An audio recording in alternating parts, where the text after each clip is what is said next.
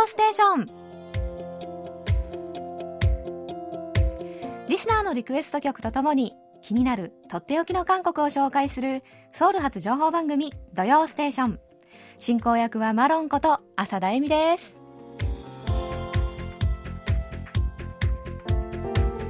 リスナーの皆さんこんにちは。アニョンガセヨえー、日本では各地で大雨の被害が出ていますよね、えー、不安な日々をお過ごしの方も多いかと思いますが皆さんどうか安全第一で十分に気をつけてください。西本聡さん。約1年半ぶり大変お久しぶりの受信報告です。あ西本さんお久しぶりです。えー、日本では局地的豪雨が九州などを襲い熊本県球磨川の氾濫によって大変なことになっております。先週でしょうか。マロンさんがドステを卒業渡米という衝撃的なニュースが我々 BCL のネット情報網を駆け巡りました。本当ですか？えー、私だけではなく残り数回ドステを聞き逃してなるものかと思った KBS リスナーは多いはずです。マロンさんはリスナーのお便りを非常に大切に読んでくださり丁寧にレスもしていただけるししかもお声が非常に癒し系。わあありがとうございます。で特に空耳ハングル。いいですね。藤沢さんの投稿くれよならかすくれよ君よだけでもすごいと思ったのにその後にならかすですから爆笑でした。というお便りくださいました。西本さんお褒めのお言葉ありがとうございます。えー、空耳ハングル。この番組のね名物コーナーになりましたよね。これ本当にねリスナーの皆さんのおかげですよ。私心から嬉しく思っています。それでは今週の土曜ステーション。こちらの曲で元気にスタートいたします。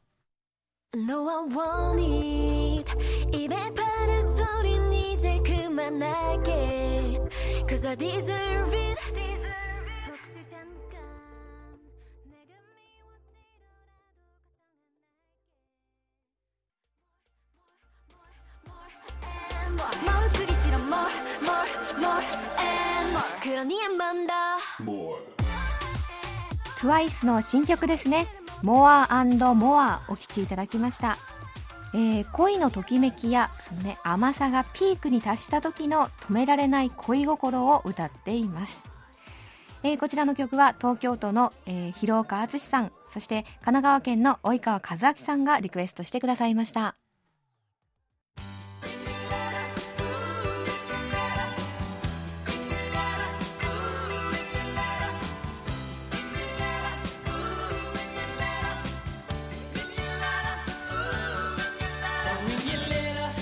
それではリスナーの皆さんから届いたお便りコーナーです、えー、東京都の佐々木正文さん。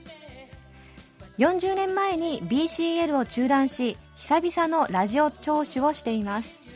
この番組は日本の方のアナウンスということであまり韓国色がなく日本のラジオ番組のように楽しむことができました。若い頃は土日1泊2日でよくソウルに遊びに行きましたが仕事が忙しくなってからは全然行けていません。定年後はまた頻度高く遊びに行きたいと思っていますというお便りです。えー、佐々木さん久々のラジオということでお帰りなさい、えー、数ある番組の中から「土曜ステーション」をね聞いてくださって本当に光栄です、えー、日本と韓国ね日帰りでも行けるね行き来できる距離になりましたのでねえー、なりましたというかなっていますのでね。あのコロナが落ち着いたらぜひソウルのね思い出の地へ行ってみてください。続いては新潟県の藤沢健一さん。マロンさん今年自宅の車庫に初めてツバメが巣を作りました。今はヒナが帰って親鳥が一生懸命餌を運んできています。ピヨピヨと鳴いてなんとも可愛いものです。日に日に大きくなっていくのが楽しみです。あーね。えー、微笑んでいる藤沢さんの姿がね目に浮かぶようですよね。でところで空耳ミュージックありがとうございました。以前投稿した超ヨンピルさんの友よ。えー、もう一つ友よを聞いていて、ずーっと気になっていたことがあるのですが、30秒くらいから、チングヨの後に、もうすぐ誰かがと聞こえてきます。マロンさん、どういう意味なのでしょうか？というね、お便りくださいました。ああね、超ヨンビルさんの大ヒット曲、チングヨ、ね、友よですけれどもね、この歌詞の中に、もうすぐ誰かがって聞こえるんですね。せっかくですからね、みんなで一緒にちょっと聞いてみましょう。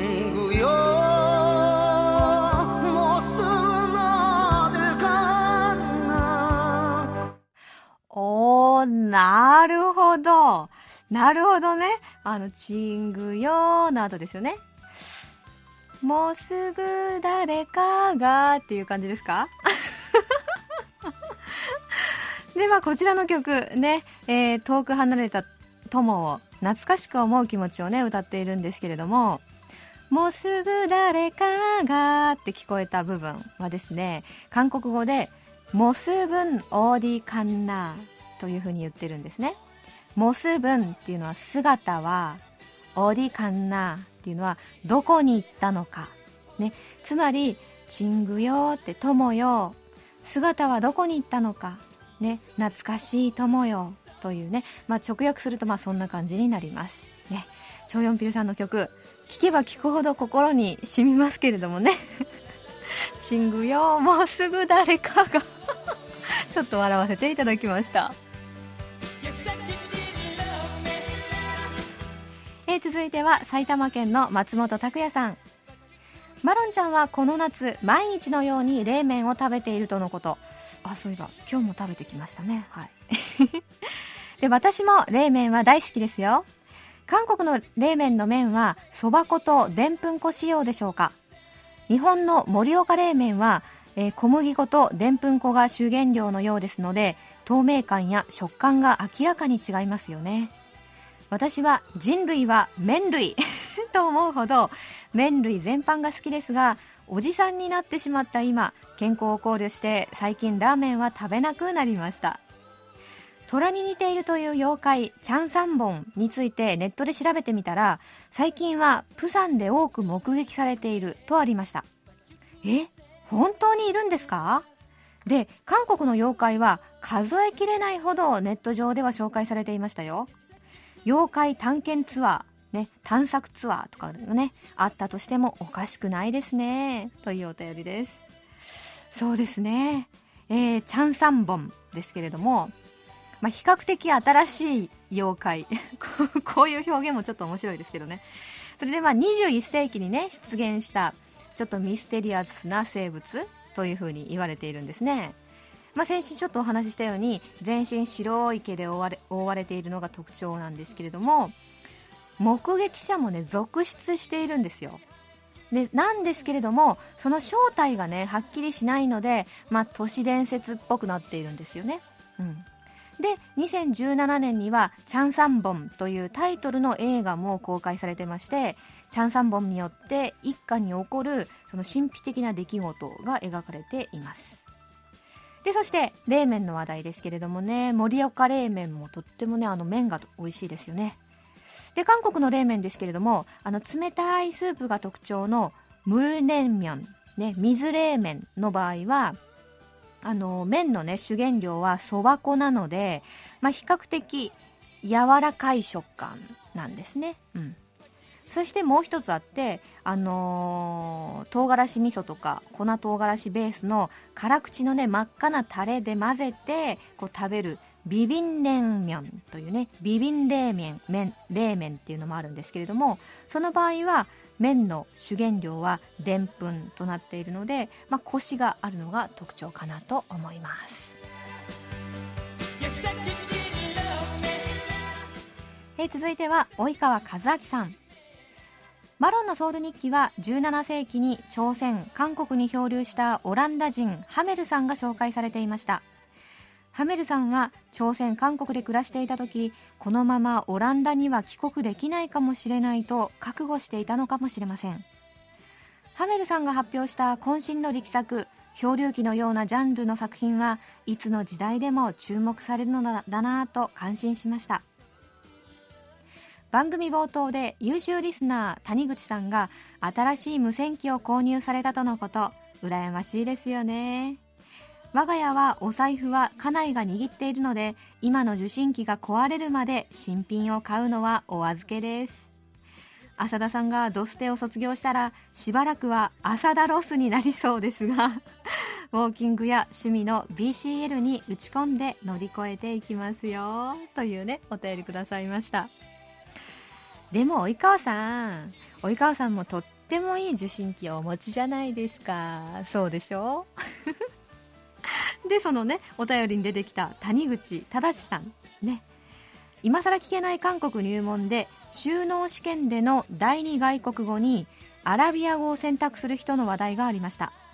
要はレッドオーシャン、ね、競争相手が多い血の海を選択するのかあるいはブルーオーシャン。競争相手がいないあるいは少ない平和な海を選択するのかってことですね。私も相対評価での競争相手が少ないところを常に意識して取り組んでいます。マロンちゃん第一声のテンション上がってました。あははよかったです。でアメリカに行っている3年間は日々どうやって過ごすのかなと思います。英語にもチャレンジせざるを得ない状況できっと今までの経験を生かしたお仕事などを見つけられて充実した3年間を過ごされると期待しています。ということですね。谷口さんありがとうございます。いや本当にアメリカで何ができるんでしょうかね。うんまあちょっとね不安もあるんですけれども何かこう私のできるなんかボランティア活動みたいなものがあればねぜひやってみたいななんてね思っています。そしてそのアメリカ生活については福岡県の松尾純一さんもお便りくださいました。マロンさん LA に行かれる気持ちの準備はできましたでしょうか？私ならは LA の生活を思いっきり楽しみたいです。テーマパークや世界レベルの大道芸人にも出会いたいです。ああなるほど。いいですね。あと韓国からアメリカへの引っ越し荷物も気になるところです。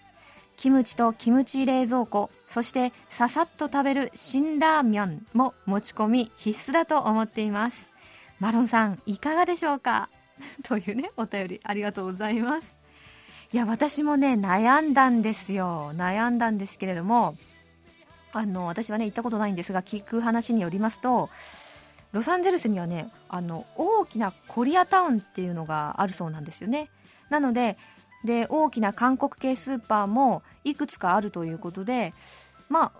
私たち夫婦のように韓国料理なしでは生きていけない人にとってはねとってもいい場所だと聞いています。ね、であのあの夫のね会社の近くにはスンドゥブのね有名なお店とかいっぱいあるみたいでうわー行きたい楽しみだなーなんてねあのナンピョン夫がね言っていましたけれどもね。はい。でえっ、とそうだな。なので、まあ、物価は少々高めなんですけれども韓国のまあ調味料とかね食材は現地調達できるかななんて思っています。でただお母さんおもにのキムチはねとっても恋しくなるかなと思いますね。うん。で実は先日ね私船便用の見出しをね終えたんですよ。はい。荷物を全部出しちゃいました。ということで、まあ、ソファーとかねテレビとかねテーブルとかタンスなんかがなくなってしまって、まあ、一気にうちがこうガランとしてねちょっと今寂しいんですけれどもまあねしばらくキャンプ気分で 楽しもうとかなと思っております。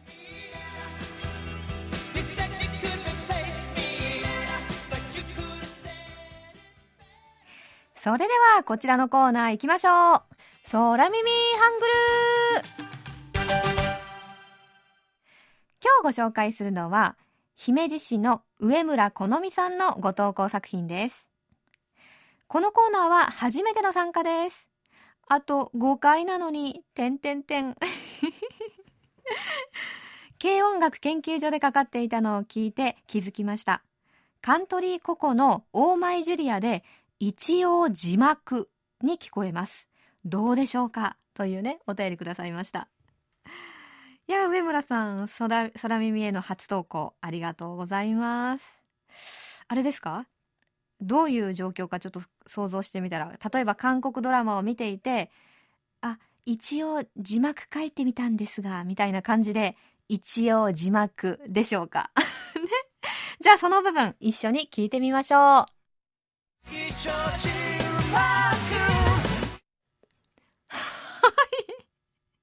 いや字幕。ああはっきり聞こえますね。上村さん大発見ですねこれ。で私にはね一丁字幕。一丁字幕みたいにね、ちょっと聞こえたりもしますけれども、皆さんいかがですか？はい。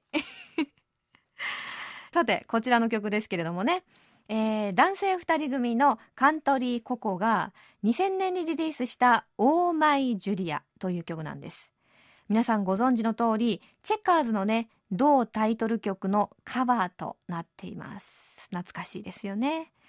えー、韓国版も失恋した男の子の胸の痛みを歌っていて、で、一応字幕と聞こえた部分は、イチョジルマンクンというふうにね、言ってるんです。イチョジだという動詞がですね、忘れられるという意味ですね。で、マンクンっていうのは暗いという意味なので、イチョジルマンクンっていうのは忘れられるくらいという意味なんです。で、つまり、オーマイ・ジュリア、本当に君は幸せなのかい僕の存在が忘れられるくらい、ね、忘れられるほどというね、そんな歌詞となっています。では、もう一度聞いてみましょう。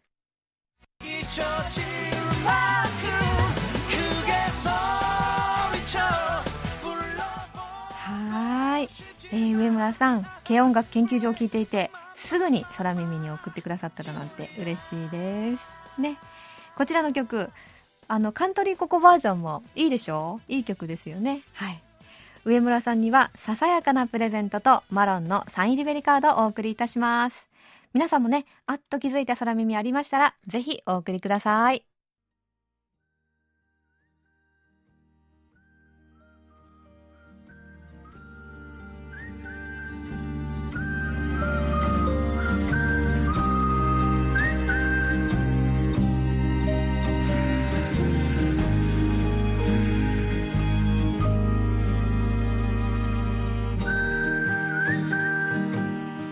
年1月から3月にかけて JTBC で放送され大ヒットしました、えー、ドラマイテウォンクラスの OST から BTS の V さんでスイートナイトでした。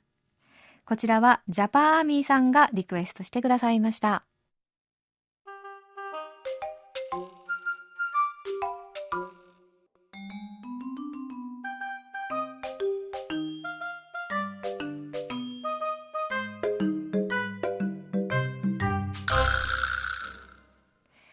続いては、マロンのソウル日記。えー、突然ですが、ゾンビをテーマにした韓国の映画やドラマといえば、皆さん何を思い出しますか？えー、例えば、ネットフリックスで配信されているゾンビ時代劇、キングダムというね、ドラマがあるんですけども、これ皆さんご存知です？あの、人間がゾンビと化してしまう不気味な疫病が流行する16世紀終わりの韓国、まあ、朝鮮時代の韓国を舞台にしたスリラーなんですけれどもね、こちらもね、とっても大きな話題になっていますし、あとはまあ、映画、プサネン、ね、プサン行きですけどもね、放題、日本でのタイトルは、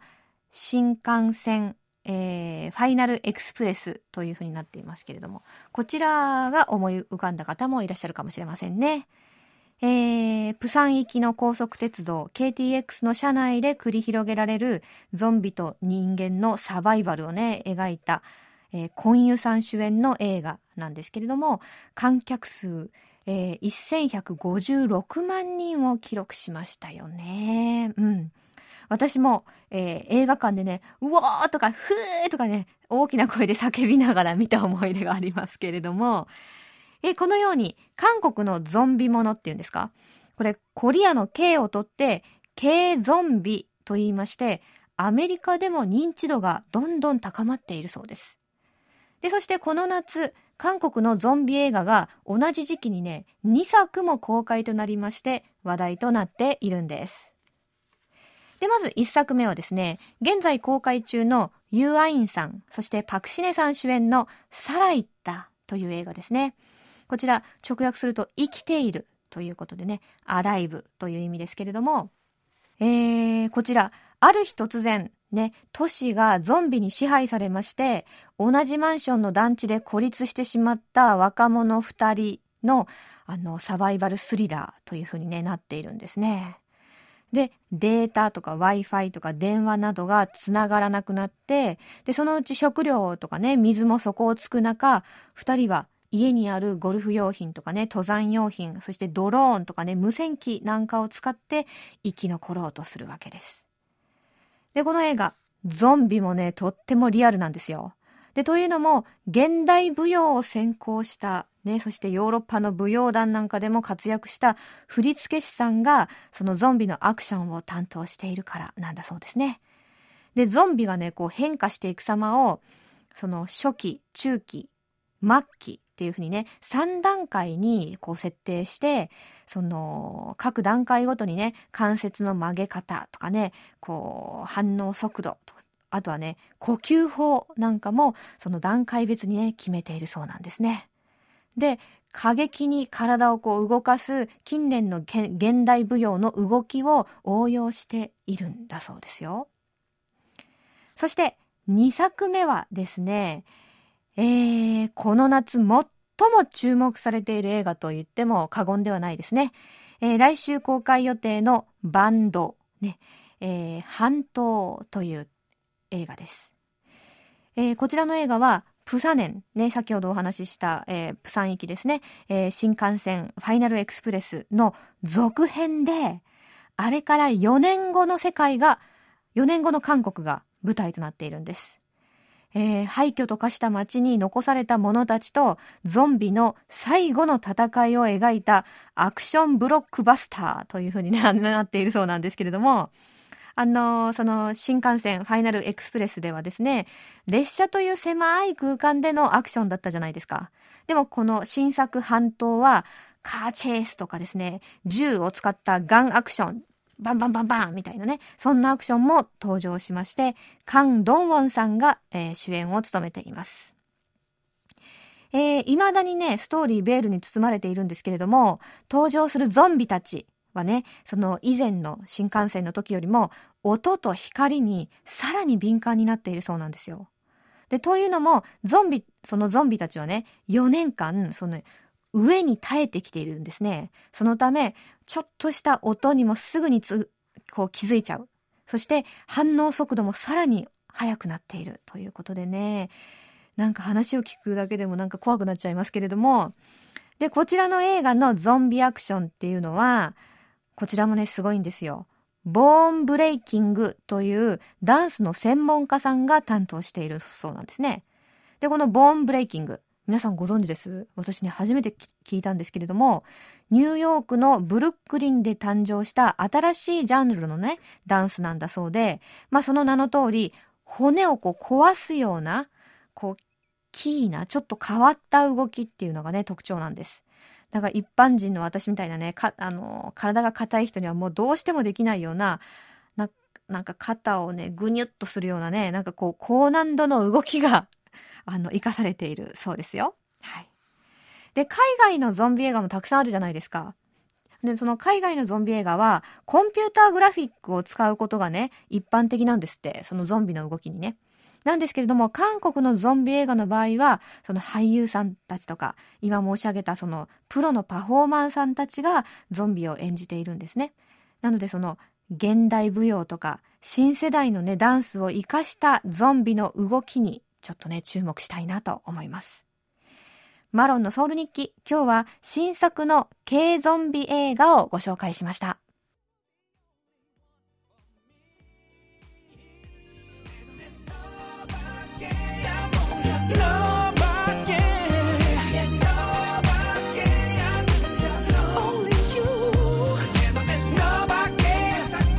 JYP ことパクチニョンさんが2012年にリリースしたノップニア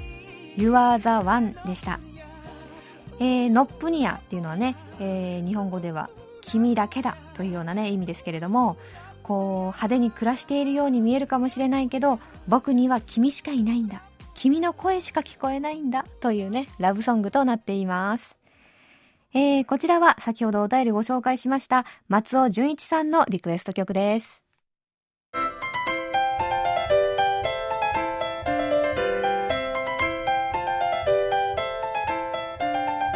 とっておき韓国ノート今さら聞けない韓国入門。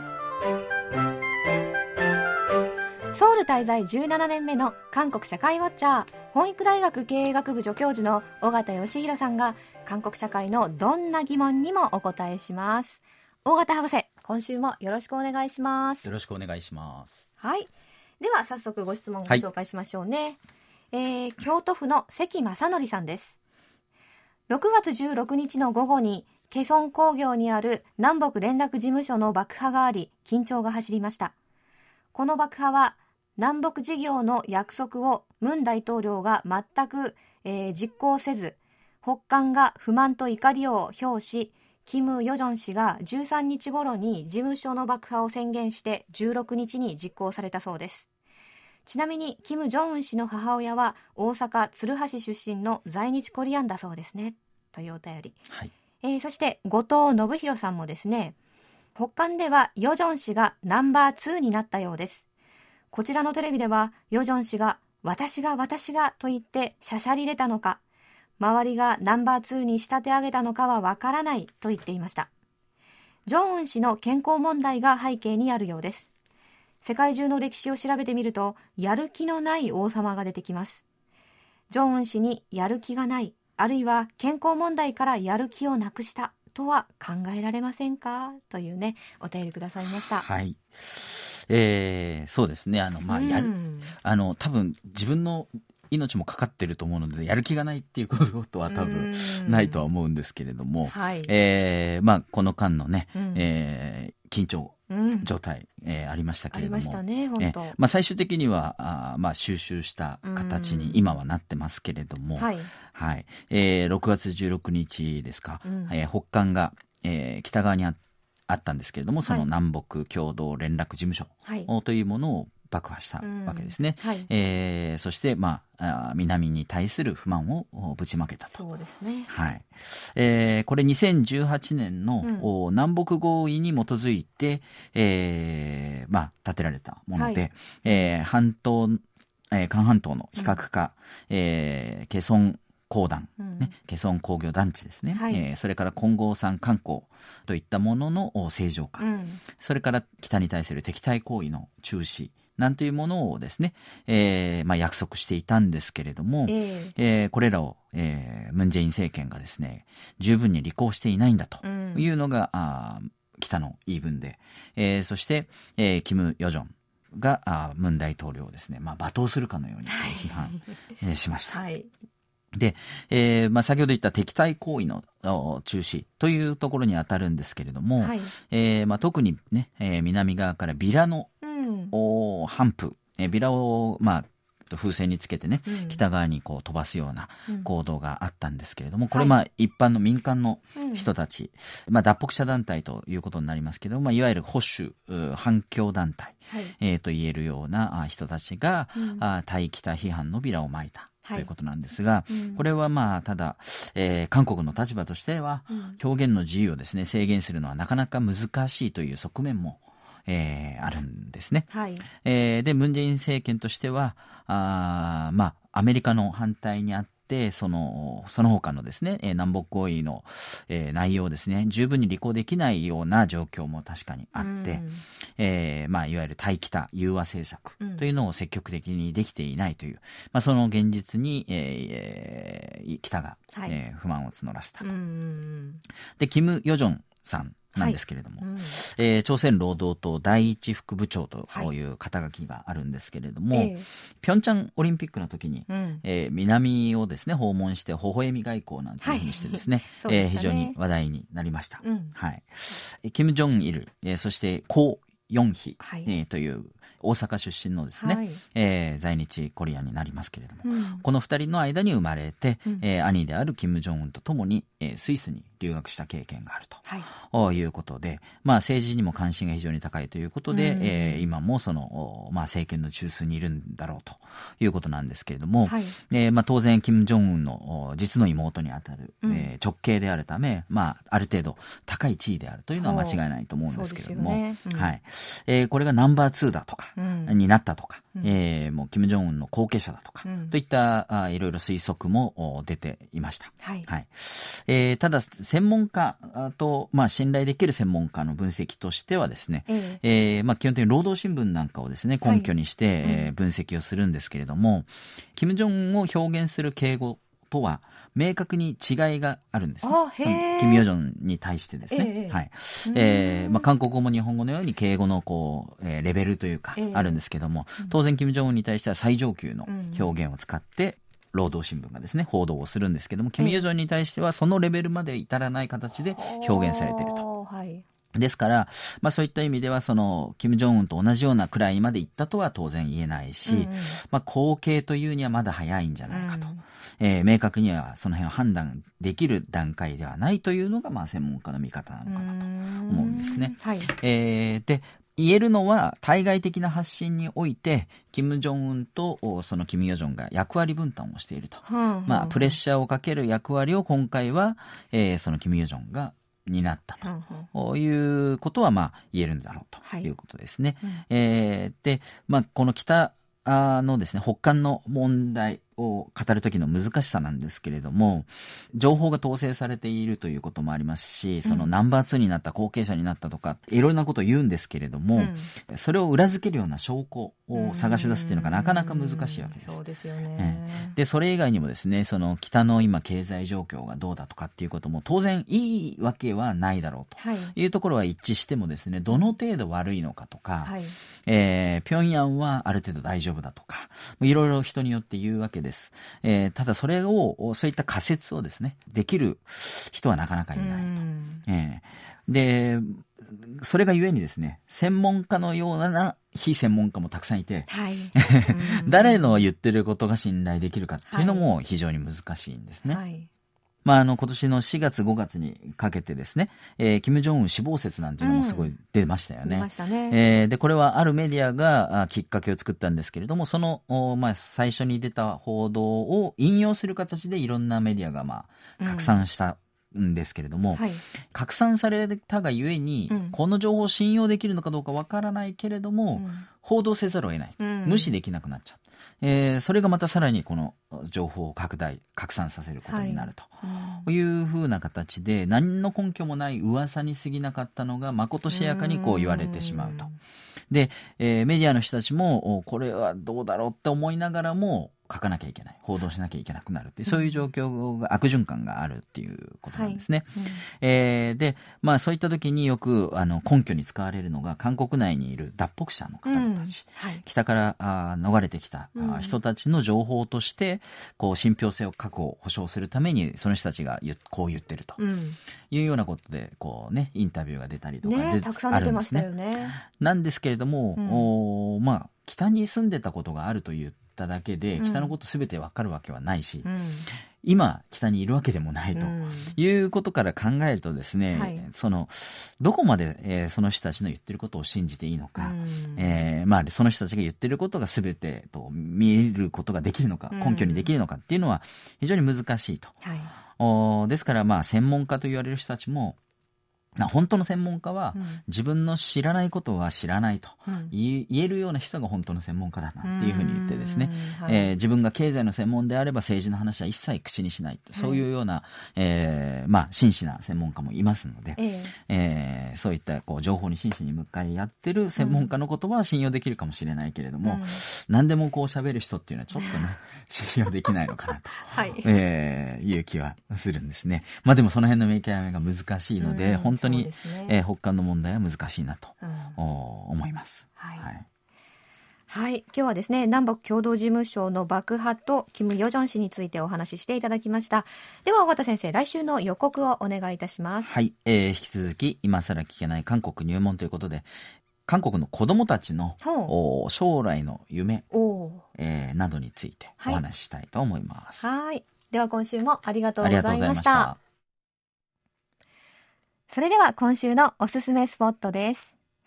今日ご紹介するのは、ソウルで最も古い喫茶店と言われているハンリムタバンです。ね。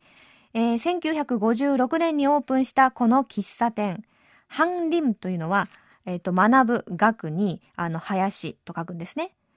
なので、ハンリムとは学問の森という意味で、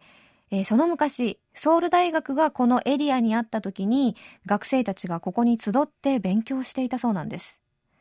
で、ソウル大学分理学部に24の講義室があった当時、この喫茶店はですね、学生たちから第25講義室と呼ばれるほど親しまれていたそうなんですね。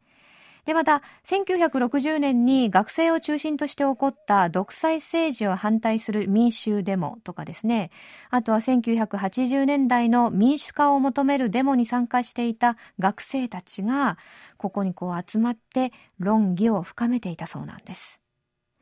で、そして近年では大ヒットドラマ、星から来たあなたでの撮影地としても使われて話題になりました。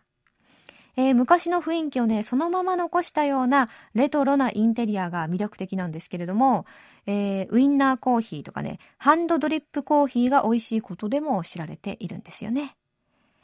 えー、今日ご紹介したハンリムタバン。ね、タバンっていうのは、えー、喫茶店というようなね、意味ですけれども、こちらのハンリムタバンの最寄り駅は、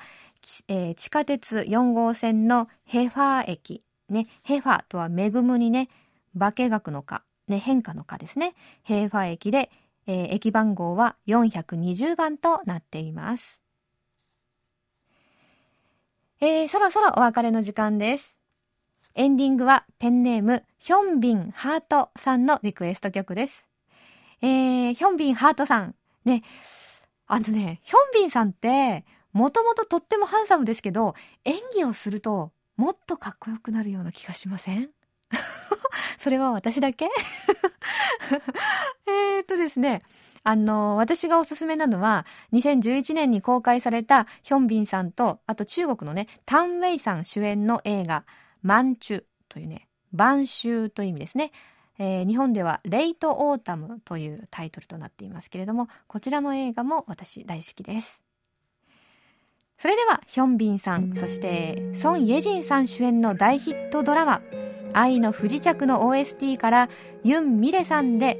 一人の人への一途な愛を歌ったフラワーをお聴きいただきながら今週の土曜ステーションお別れいたします。えー、今週のお相手も永遠のソウルの新妻セレマロンこと浅田由美でした。それでは皆さん、また来週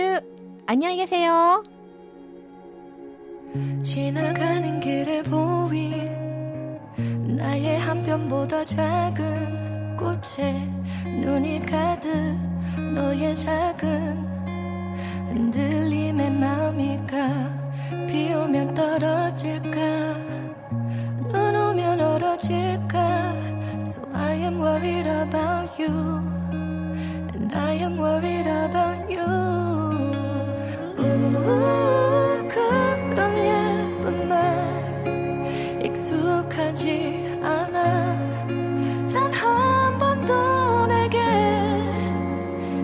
这个